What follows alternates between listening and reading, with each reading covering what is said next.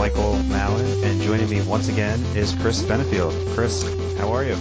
You know, it's Sunday. I got to got to uh, hold some exotic animals and drink some beer today, so I'm I'm not terrible. Wow. So what kind of exotic animals? I uh, I got to actually hold an Arctic fox and a bobcat. Nice. Yeah, we went to this weird. They call it a zoo, but it's not open to the public. What they specialize in is like bringing animals out to like your event to be like a petting zoo or whatnot. So it's just kind of bizarre. They had like a Father's Day thing at their sort of farm thing, and they had a band playing and people showing up, and this lots sounds of kids very, running very around. Sketchy. I'm not going to lie. Yeah, there are lots of kids running around. It seemed like an, a lot of the people knew each other, were like friends and family, but it was also open to the public. Like they advertised it on Facebook. And then like there's just this total smorgasbord of animals like that you can just kind of walk up to and pet. Like they had three huge bears, which was the only animals that I could not walk right up to their cage and let them sniff me. Like they had two Arctic or two timber wolves. They're not full grown, they're puppies, but they were still just right there. They had wolves just or foxes just out and about like on leashes and stuff. I held this tiny tiny little bobcat. It was, you know, food for the soul for me, but uh yeah, it's also a little strange. Like I'm a little conflicted about it. Mainly I just want to be their friends, so, and bring home that bobcat. Wow. Yeah, that sounds like a local newspaper story just waiting to happen. Yeah, like I was saying, area like, man attacked by bobcat. Their neighbors must hate them because they, you know, they're out in the boonies, kind of on the extreme edge of the burbs here for Minneapolis, Saint Paul. But like they still have people nearby, and they have like peacocks that I don't know if people know that noise that peacocks make. It's loud. Yeah. Well, my day was not nearly as uh, eventful as that, although I did go curling for the third time in three days over the weekend. Lost all three games, so that was not good times, but it was fun to be out on the ice again. It's been about six months since I last played. Yeah, I was going to say, uh, I knew it would have been a while. Yeah, but I got to break in some... I've never owned curling shoes, and I got some for Father's Day, so it's first Father's Day for me, so that was a gift that my wife got for me. And mm-hmm. I got to break those in, which which was good, so by the third game I was less weirded out by what I was wearing on my feet, and still throwing not great so still throwing you, not great shots, but it was uh, getting used to it. Are you trying to blame the losses on your shoes? Is is that what I'm hearing? No, right of now? All the reasons, the shoes are like ten, number ten, but uh, my overall lack of skill would probably be the first and uh, second and third reason. Um, but no, it's kind of like, I mean, I, I imagine most of the people listening to this have never curled, so the other thing I would equate it to, which I haven't really played much of, but I, I took lessons many years ago, is golf, where every few shots or many shots, you actually hit a decent one, and you're like, oh, mm-hmm. okay, that's what I'm supposed to do. And like every once in a while, when you th- when you have a good shot, it keeps you coming back. It's that, you know, variable reinforcement schedule of making it worth it. So some games it's like every shot or three is a good one. Other games it's like every five, which is not that great. And when you're playing a team that doesn't really miss, it's uh, gets a little frustrating. But we had we had fun. It was a good time to be out there. See, I, I don't think of it as golf. I think of it as uh, either bocce ball or shuffleboard on ice. Well, yes, yes. It's uh, they often refer to it as chess, chess on ice, if you will. Very, very strategic. Uh huh. You laugh, man. It's intense out there. Look, I I, I don't deny that there's skill involved. I'm just I'm not gonna go with the chess part. So anyway, so that was fun, and then had some stuff uh, in-laws for kind of first Father's Day, and, mm-hmm. and um, yeah, just you know already getting ready for the, the work week. Excited to have our our, our chat here. Yeah, uh, just I think that the title of this sh- show should be Curling Shoes, because nothing is going to grab ratings like curling in the title. Hey, man, every four years people tune in. They they can't get enough. And it's a... At, at like three in the morning on, on like, N B C... S N. Yeah. Like that. I remember back in two thousand, I think that's when the Winter Olympics were in two thousand, like I had stayed up all hours of the night to to watch curling. I, I've been in for a while. Right. I grew up a hockey fan, and I like parlor games, so mm-hmm. it seemed like a natural fit. I was like, oh, it's an interesting thing. And I've been playing since two thousand twelve when I moved back to Minnesota. Mm-hmm. So most people I, can probably find a curling club near them, strangely enough. So there's ones in Atlanta. There's ones in Houston. You can find one if you want to check it out and give it a give it a go. What I remember about curling is I can't remember if it was the last Winter Olympics or the one before, but there was a female curling team that was very attractive and got a lot of hype because of of that. Unfortunately, not because of their skill in curling, but because of our society, you know, because they were easy on the eye.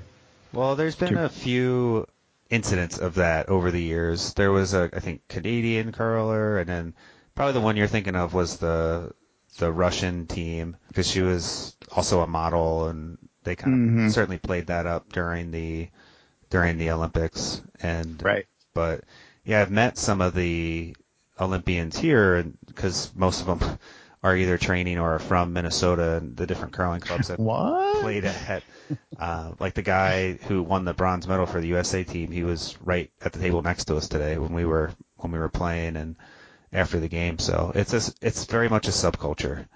Mm-hmm. It's a small, tight knit tight knit group. I think like if you were into like frisbee golf or something, you would know all the people in town who frisbee golf. It's kind of, if you're into frisbee golf and it was an Olympic sport. Exactly. Yeah, we're making a lot of leaps here. So that's enough about curling, probably. But it's fun. It's good, good times. Even when you're losing, it's, you know, frustrating, like any kind of competitive thing. But it's fun enough to keep coming back and wanting t- to play more, which kind of ties into some of the stuff we've been talking about recently with video games and how you don't have enough time to play them. But mm-hmm. especially the competitive stuff, you get rolled by people when you play online. It's, mm-hmm. it turns you off to the game. So have you been turned off to curling now because you got rolled, or are you back for more? No. Well, I, I'll be playing in my normal league each fall that starts up in like late October, early November. So I probably I won't play for another, you know, four or five months. Okay. There's no bond spiels between now and then to get it on. No, look at you with the fancy curling terminology. See, you act like you don't know what's up.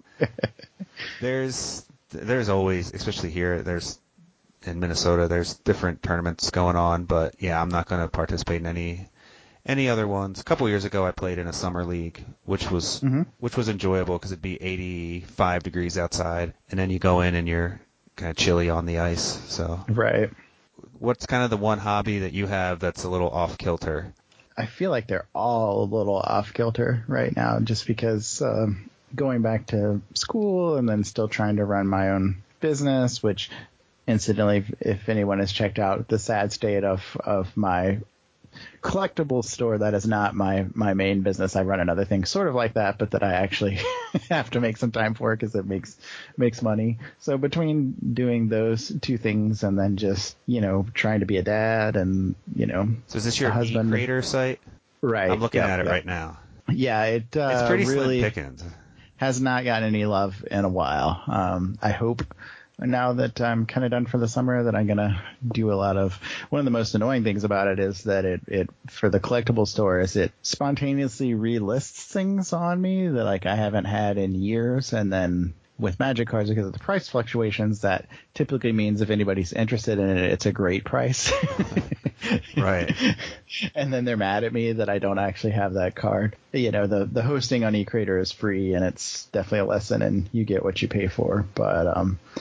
Uh, it's what really fits for the budget because I don't charge shipping costs and try to, to keep things really cheap so that the cards will actually sell. So, but anyway, um, to getting back to your question, be, because of trying to keep up with all these things, like I feel like most of my hobbies are kind of off kilter. Like I haven't actually sat down and played a real game of Magic in I think several months now. There's a whole set that has come out that I really haven't touched. And, you know, DJing has been kind of the same. That's starting to pick up a little bit because I've been planning with my D J friend when we're doing our next dance party, which is just kind of our a house party that's an excuse for us to in, inflict playing playing music that we like on on everybody else, and uh kind of a rave in my living room. And um so yeah, we've started to talk about that, so that's kind of getting me going a little bit more there. But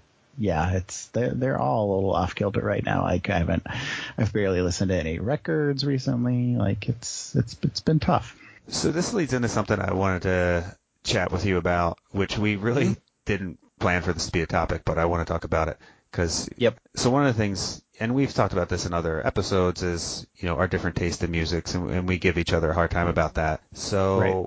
One of the things that you really enjoy and follow closely, and kind of related to the whole dance party thing, is the E D M. So like dance music, and that's something that you're very much into. You have the, the D J mm-hmm. and stuff. It's a hobby of yours, and I've always been wondering why. And not, and from like I'm a judging judging you standpoint, like I I, right. I definitely enjoy that music at times, but not nearly on the same level as you do. And I just there's like something I feel like I'm missing about it. So I'm not putting on you on trial, but what is it right. about that that you find appealing? Well, I mean, let's start with the term E D M, because it's kind of a I would equate it to like calling alternative music alternative music. it's, it's a, an unfair catch-all. Yeah, it's an unfair catch-all. I don't particularly like it. I think a lot of people don't like it. A lot of people, when you say E D M, kind of what is coming to their mind is a genre that uh, a lot of people call big room. It's like the cheesiest of the cheesiest that's there to like motivate huge crowds of people. So if you turn on some festival from, you know, Europe that's got a, a million people at it, or even Electric Daisy Carnival, which is going on this weekend, which maybe we'll talk about a little bit too. Um, I'm sure you'll find a way to squeeze it in. Yeah, you'll catch a lot of D Js playing this kind of music, and it's, you know, it's not my thing at all. Um, I'm not saying it's, you know, necessarily good or bad, but it's just kind of lowest common denominator is harsh. I mean, it has a purpose. It, the purpose is, is it's like kind of generic. You kind of feel like you've heard it before. It follows similar patterns. And like I said, it's there very much to try to get thousands of people da- dancing at once. But in Sometimes terms of you just got to play bangers, man. Right, right. And, and I mean, to me, there's a lot of different bangers in lots of different genres. And that's kind of the challenge, is to find those and the ones that you find to be both affecting people that way and also a little bit more interesting to listen to. So, I mean, my history with the genre goes back to, um, I guess, the early nineties. Uh, yeah, uh, ninety-three or so, which – or no, that's that's a little off. It'd be more like ninety-six, I guess. Uh, but anyway – a little bored with what was going on, and sort of the whole gr- grunge and all that was kind of getting stagnant. You know, we had moved from having all the really cool stuff to Kurt Cobain is dead, and uh, you know, Pearl Jam and bands like that are still making pretty good music. But ninety-six but all... had the Macarena. I mean, that's the high right. watermark. Yeah, so, uh, you know, you've got like the Candle Boxes, and what was the other band that I always get confused with Candlebox? Cause Collective Soul? Yeah, maybe, yeah. So just pretty for hey, me. I have those uh, C Ds, like everybody else. So for me, pretty uninteresting music, and so I was just getting a little bit bored, as I tend to do, and so when I get bored musically, a couple of different things happen. I either go backwards in time and find something that I kind of miss and get into that, or travel into find, the future, find something else that's that's kind of the new hot. And at that moment in time, um, in England, there were like some bands that were starting to really be a big deal. They hadn't quite gotten here yet. So this is like the Chemical Brothers, um, Prodigy, um, Uh, you know, there are some other ones that uh, like Underworld um, and whatnot. And so was starting to be a big thing there, and, you know, something that people in the States were interested in, but on a much, much, much smaller level. And around that time, I was bartending, and there was a show on M T V that came on late at night called Amp, um, that just played those kinds of, of videos. And so I would get home from the bar. The equivalent kind of, of Headbangers Ball, but not Headbangers yeah, Ball. Headbangers Ball for electronic music. And that was also a time where... You remember when videos started and they were like little weird art pieces and stuff, you know, in the early eighties. When it still just like, kind of meant something. Yeah, very strange videos. And then it just kind of became like a, a promo for the band. So like, it looks like Amp came out to nineteen ninety-six to two thousand one. Yeah, so this is like the ninety-six era that I'm I'm talking about. And um yeah, so videos have gotten really stagnant. Like, they tended to just be sort of a commercial for the band. It was very often just like a live performance. I mean, there's some cool stuff. Like, there were like the Spike Jonze videos and stuff. But there was no opening go back in the day doing stuff like that. There, there were. I mean, like, people had, you know, dir- people that became like real directors, like Spike Jonze, doing some cool videos. But those were pretty few and far between at that point. Fincher did some and, videos, didn't he? Didn't he do videos for Nine Inch Nails? I think so, yeah. And so Amp was just kind of one weird, a lot of times really cool video after another, and just a really new kind of music, and just hit me at the right time. And so was really into the Chemical Brothers most of all, but just kind of a lot of the electronic acts of that time, which was, there was a genre called Big Beat that kind of came and went, but that they were associated with, Chemical Brothers especially were associated with that. Is that related to and, Big Bad Voodoo Daddy? No. No, it's not. So, uh, yeah, it just started there. Um, I mean, I've always uh, played music, dabbled in music, and I think that that helps because um, there's, uh, to me, a lot of interesting things going on in the better electronic music, but a lot of it does not have lyrics.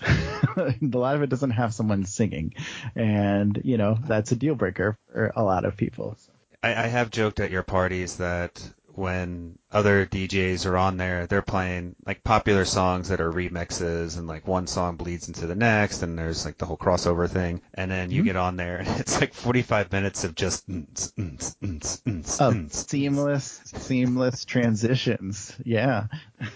I just feel like I'm Brody in the elevator from Mallrats, just over and over again. Right. So my co-D J tends to play more just kind of what, especially like the first few times we did this, because she was still really learning how to D J, um, and so she was less concerned about beat mix, like matching similar tempos and styles and beat mixing, and just more interested in like, I'm going to play all these songs that I like, which is what most people do at a party, right? And those so, and those songs have words, which is a benefit, you know, benefit people can sing along and kind of participate. Yeah, you know, it's funny because I have choose purposely choose a lot of songs with words and a lot of remixes and things that I think people will find familiar when I do this, but apparently it's just not the non-stop spoon feeding that that, that you the knives are out. Wow, man, spoon feeding. No, I. So what is it that, because I know you enjoy, when I walk into your house now, you have like the turntable set up and mixers and a bunch of other gadgets that I don't even know the names for them. But like you'll play around with a track or different tracks and try to merge them. And I don't even know the right language, but much like I would work on a blog post when I'm writing about Dungeons and Dragons, and I would edit it and work on that for like a week or two at a time. Like you'll spend that much time on a few minutes of music, basically?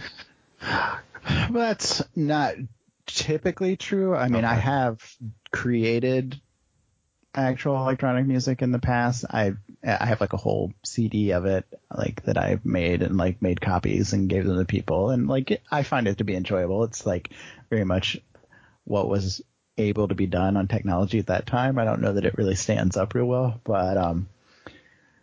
So sometimes, like sometimes I'm trying to do something really interesting or um, taking two things and kind of blending them together and kind of trying to make like an on-the-fly remix. Where I spend a lot of my time just for dance parties is just finding the music that I want to play and then figuring out what I think goes together and how I want to order things. And then you spend a lot of time sort of practicing those transitions that, like, if you're actually going to try to beat match, like, where the song's going to come in, uh, there's, you know, you can go down a a, uh, a rabbit hole in a hurry on these things, but, you know, there's there there's a lot more artistry to to it than people realize. When, uh, you know, I was just I was watching Electric Daisy Carnival last night streaming, and I realized that it was streaming on Twitch, and so I started watching it with the Twitch chat, which was really, really entertaining. My goodness. But, you know, there's a lot of comments about, you know, that guy's just pressing a button and stuff like that, which on one hand is is kind of true. They are kind of pressing a button, um, but there's a lot of planning and artistry about, you know, how these things are going to blend together. And a lot of these guys that are getting up there, they're playing four things at once and blending them all together. Although, frankly, some of them are also probably getting up there and pressing play in, like, Ableton, and they've completely got it laid out, and they just sit there turning knobs, pretending like they're doing something, because I, I know a lot of that does also happen. Some showmanship. Um, I would, yeah, I would hope that they – that, you know, I, I know the guy behind E D C is really passionate about it, so I would hope he would kind of weed those people out. But, um, you know, three nights of having people play all night on that many stages, I'm sure some people get through.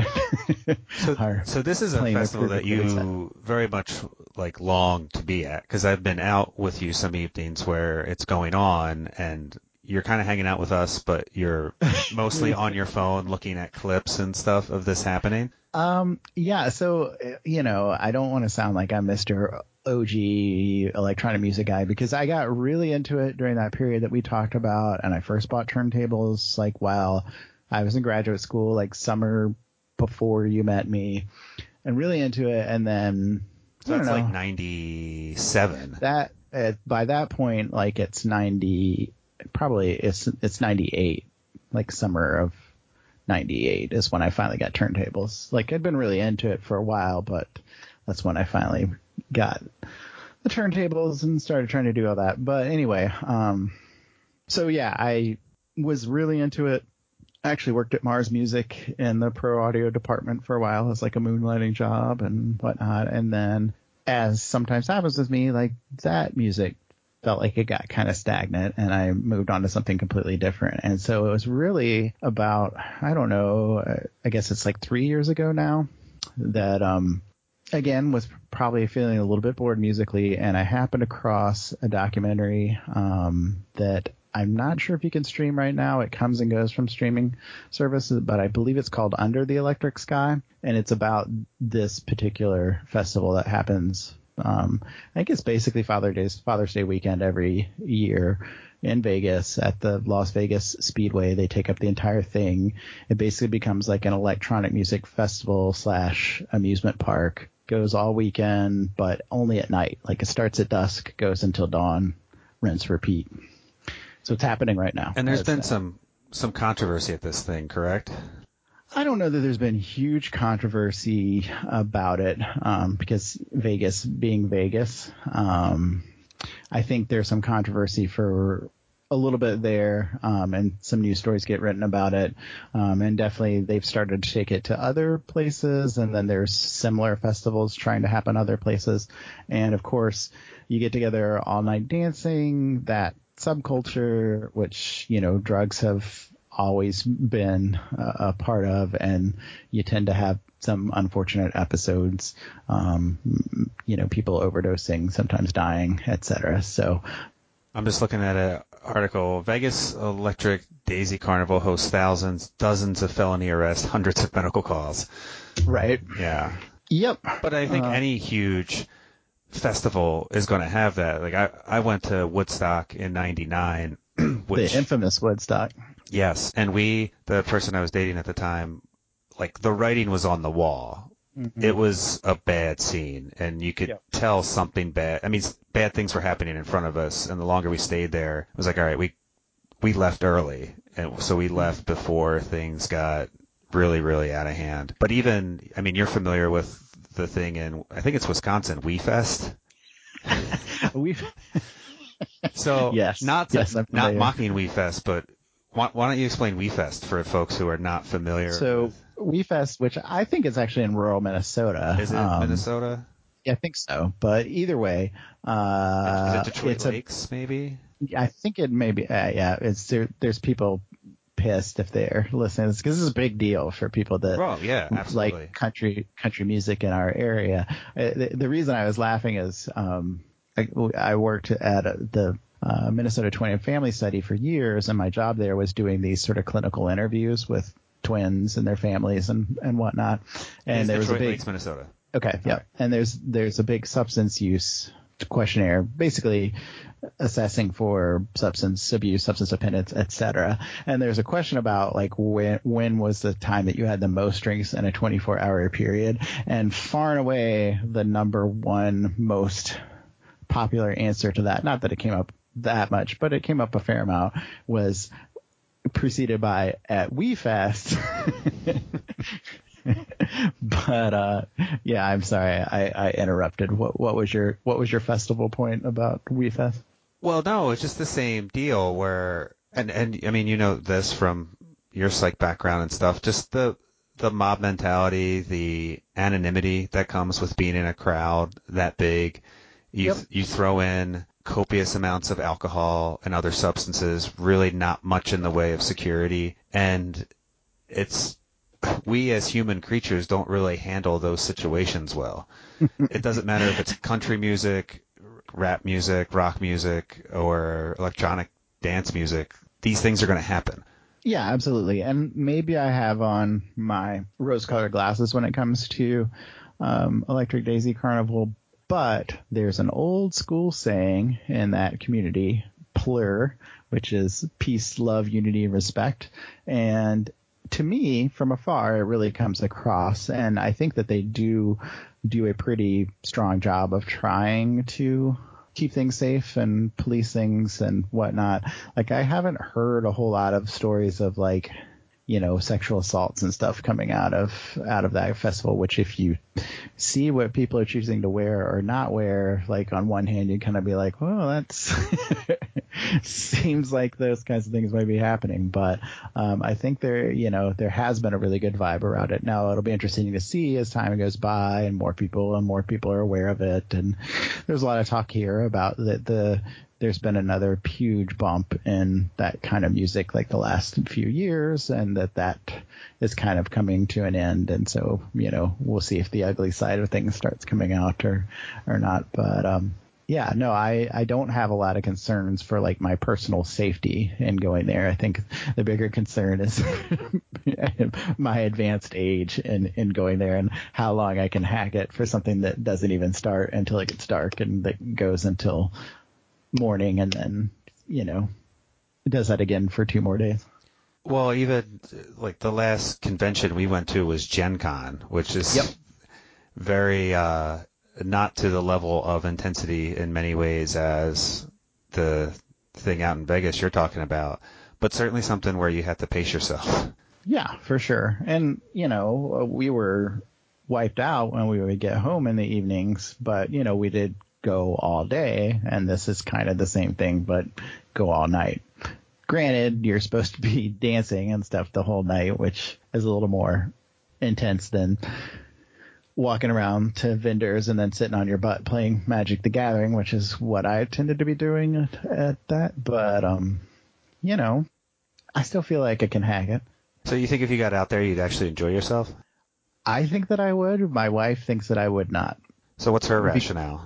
Her rationale is that, like, say we just go to a local show at First Avenue. Um, sometimes I'm real picky about the scenario under which I'm going to enjoy that show. Like, am I smashed together with teenagers jumping up and down and smacking me in the face with, like, you know, the backpack they're trying to wear, or, uh, you know, just all kinds of things. Like, I can be real particular about what's going to be good or not good.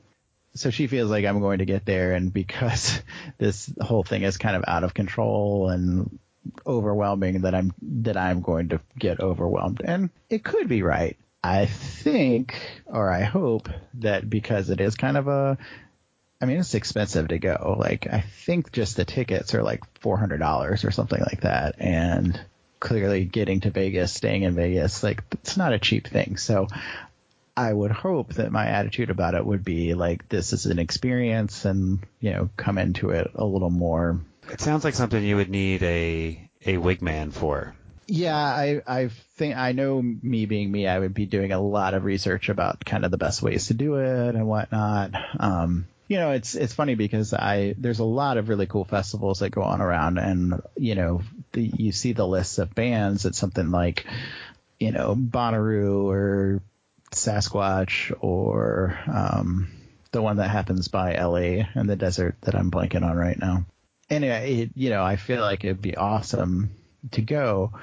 And at the same time, I'm realistic enough to know, like, mm, only when I can afford, like, V I P um, tickets where I have, like, a seat to go to that maybe that's covered and, uh, you know, get taken to a hotel at night. Because I'm, I'm not I'm not really about the whole camping and, you know, the the Woodstock experience, if you will. Yeah, sleeping in a car and being dirty yeah. and paying ten dollars for a bottle of water—it's not—it's it's right. not advisable. I think it's, you know, there's a time in your life for that, but I'm definitely past that. So I'm interested in going to those festivals, but only under really the right circumstances. And so you can see why she thinks like maybe going to this is not going to be what I hope. She's like, you can't hang anymore, old man. Just let it right. go. But again, watch like, it on I, your little Twitch stream and enjoy yourself. Yeah, and and she, you know, she may be right. I, again, I I hope that were I to go, that I would, you know, approach it with the sort of, this is an experience. You're going to do this once, you know, let's make the most of it and, and whatnot. But won't know until I try it, and remains to be seen if if I will. Um, but uh, you know, here's hoping. Well, and it, you know, it kind of ties in with an overall theme of the stuff we've been talking about on different episodes is like interest and hobbies, things that maybe twenty years ago you would throw yourself into in a different way. There's just not the same capacity to do that as much. And that it, it creates some, I mean, I'll, I'll throw it out there. It creates some kind of sadness and grief about not mm-hmm. being able to, to do that. Like I was joking about curling and stuff before, and had I gotten into curling in my twenties, I probably would have taken lessons. I would have been playing much more often and tried to focus on getting better. And now it's just like, oh, it's something fun to do. And it's great when we win, and I hope to get better over time. But, you know, it's there's just other things that are taking on more prominence, more importance. Yeah, I mean, I don't, there's a couple, there's a lot of things in what you're just talking about. I mean, I think for me, like, you know, there's definitely been a number of things like that. Um, when I f- first started get really getting into magic again, even at that point where I was st- still a lot older than your average person playing on the Magic Pro Tour, but that was kind of like the dream that I was having. Like, I, not that I wanted to like actually be able to turn pro, but that I just would love to qualify for one of the pro tours and would love to be to do really well. And like the dream of all dreams is to do top eight, where they put your like a profile about you on the website. And the whole reason for that being is that I can put it on social media and endlessly tag my wife on it so she can be mortified over and over. And you can direct people to your store like, hey man, I'm on Magic. Yeah, right. Uh, it probably would be great for running a store if one is actually, you know, running a, a professional store. Mine is, is far from that. But um, so, yeah, you know, there was a point that I realized, like, yeah, I'm just I'm not going to be able to play Magic as much. And, and frankly, I could potentially play it every bit as much as I want to and still not be that good, because there is a lot of skill involved in being a really good Magic player, and I think it's debatable whether I have that potential anyway, but whether I do or not, you know, it just became clear, like, yeah, that's, I'm not gonna have time for that. And so I had to kind of reorient myself about like, okay, well, what I, am I gonna do with this that I really enjoy doing? And, you know, we talked last week, I think, about, you know, me playing Halo a lot and getting, not like I was one of the best Halo players, but I was a very very good Halo two player.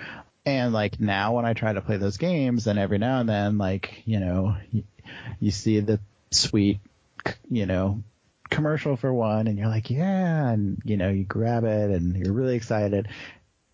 And I'm just like in the like online multiplayer, I'm just terrible. Right.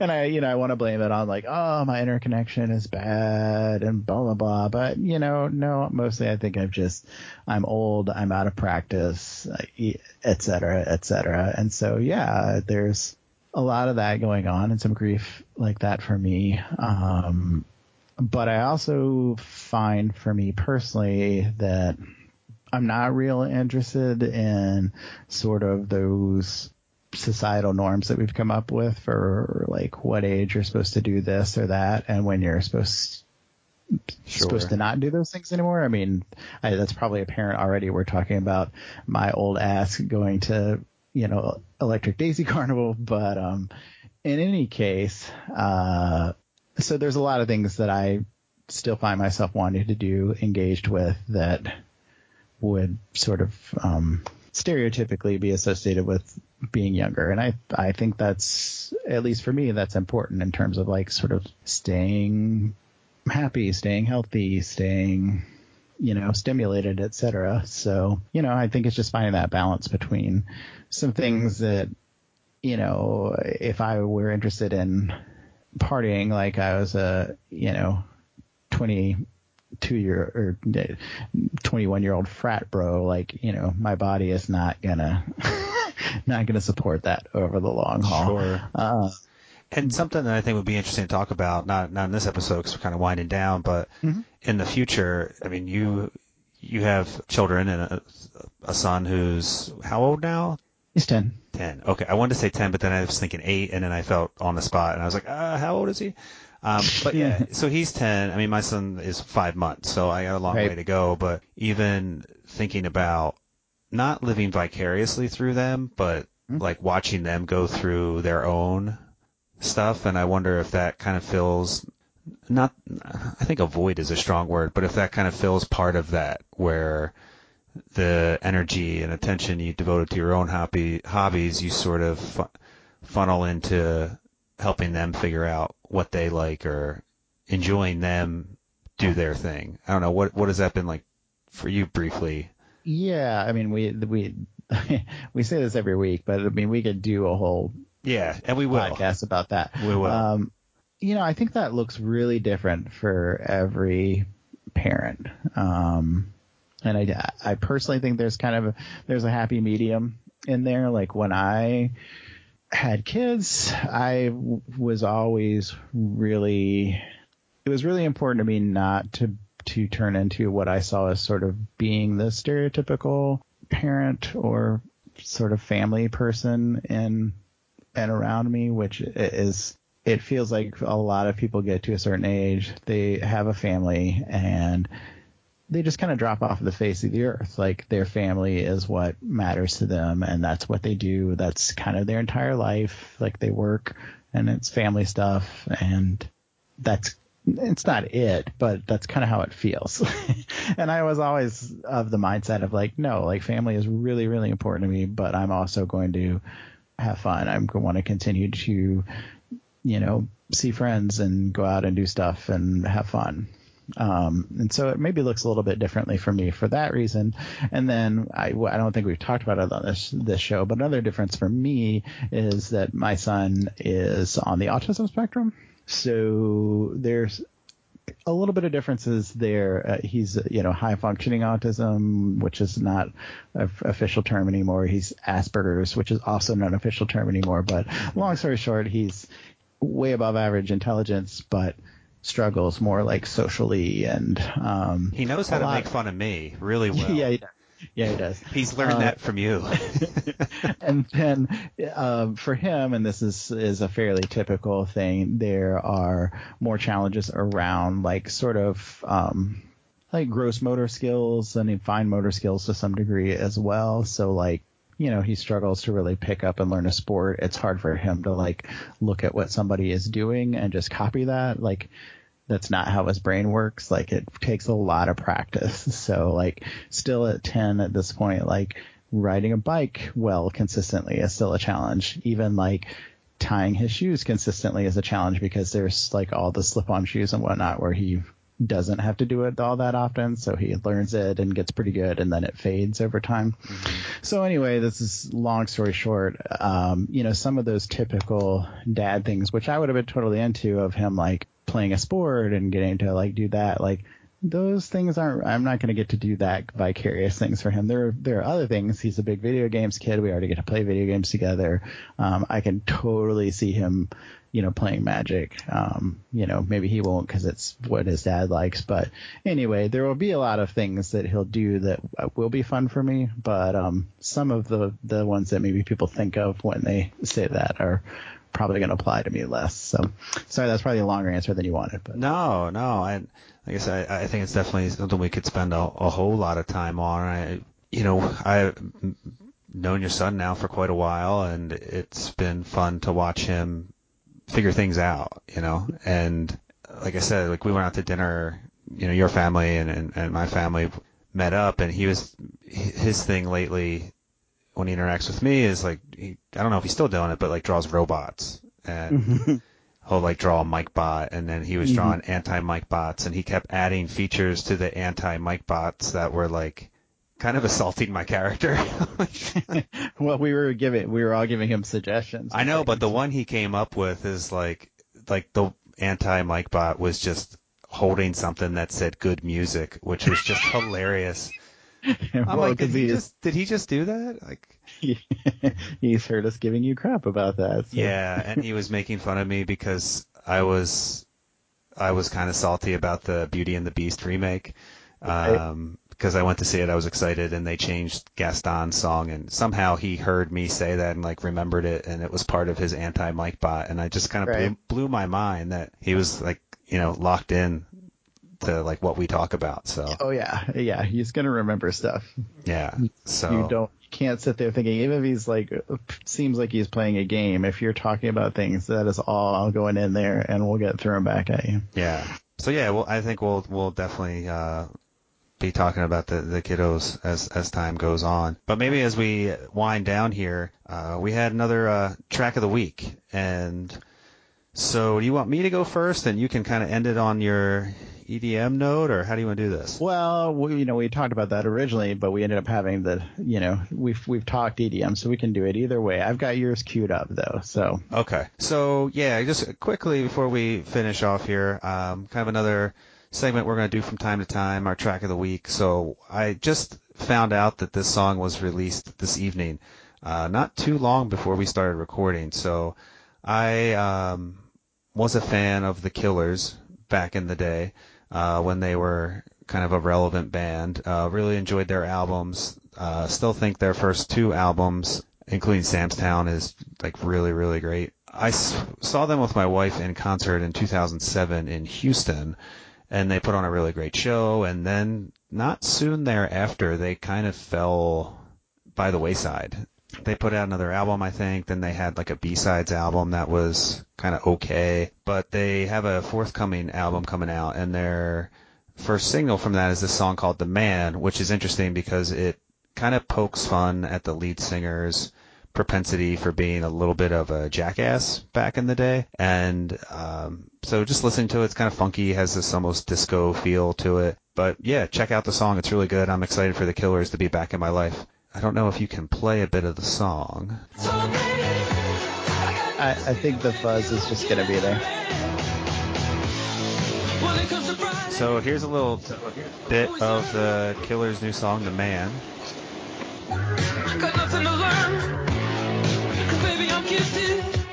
So yeah, we are broadcasting this over Skype, and I know it's not the greatest audio quality, but hopefully people will get a little bit of a taste anyway. Yeah, you get the idea. So what's the track you have this week?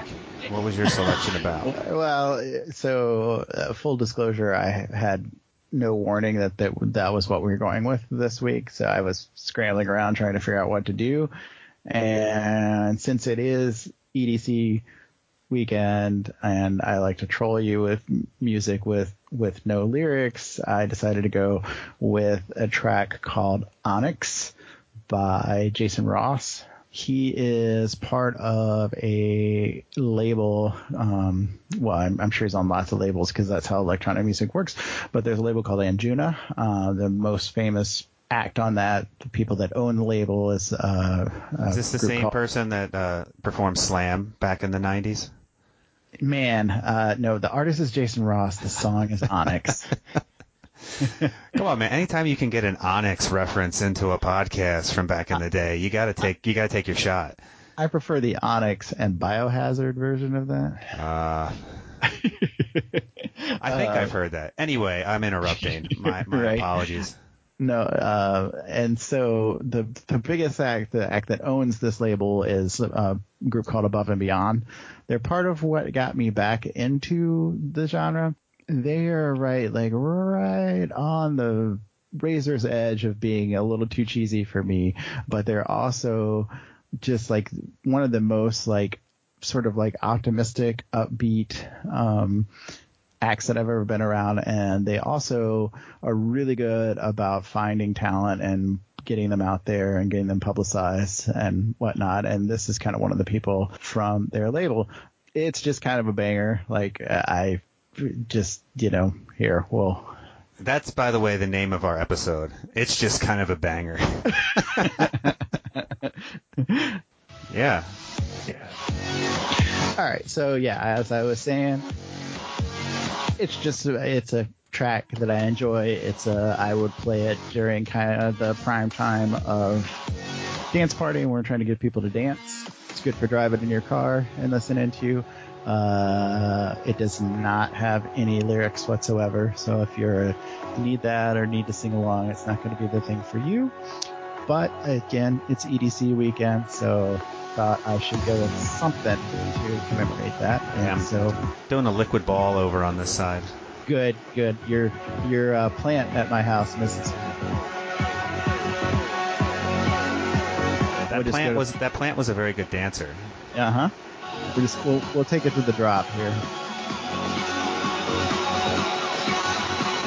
You're totally grooving out on that side, aren't you? I am.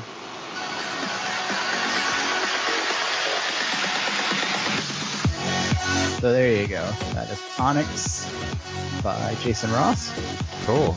I was really tempted to do the cheesy uh, E D M D J, which you will hear a lot if you tune into the to streams of... of E D C, where the D J feels the need to yell, like, as it gets to the drop, they do something like, "Are you ready?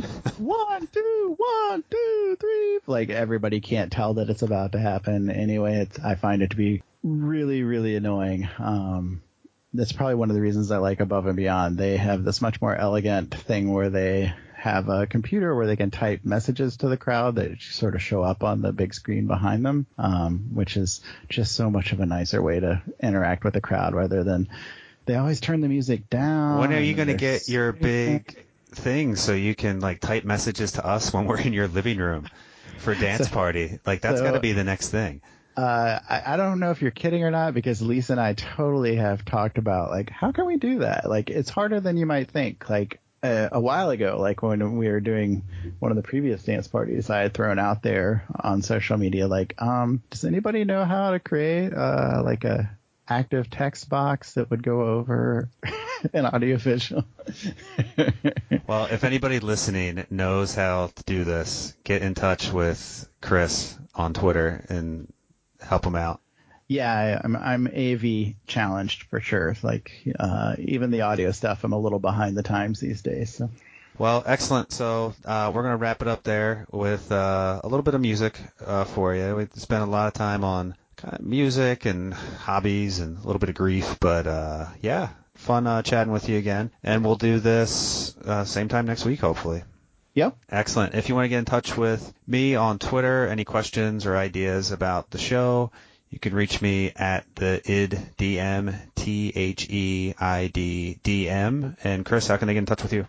Again, Twitter, you can do at Geekzinga. It's kind of been uh, underutilized, but it's what I'm using to, to communicate the most about this. Usually if you say anything to Mike, he's going to tag me, and I'll be in the conversation too. But it's at Geekzinga on Twitter. Excellent. So have a good week. Yep, you too. All right. Thanks, everybody.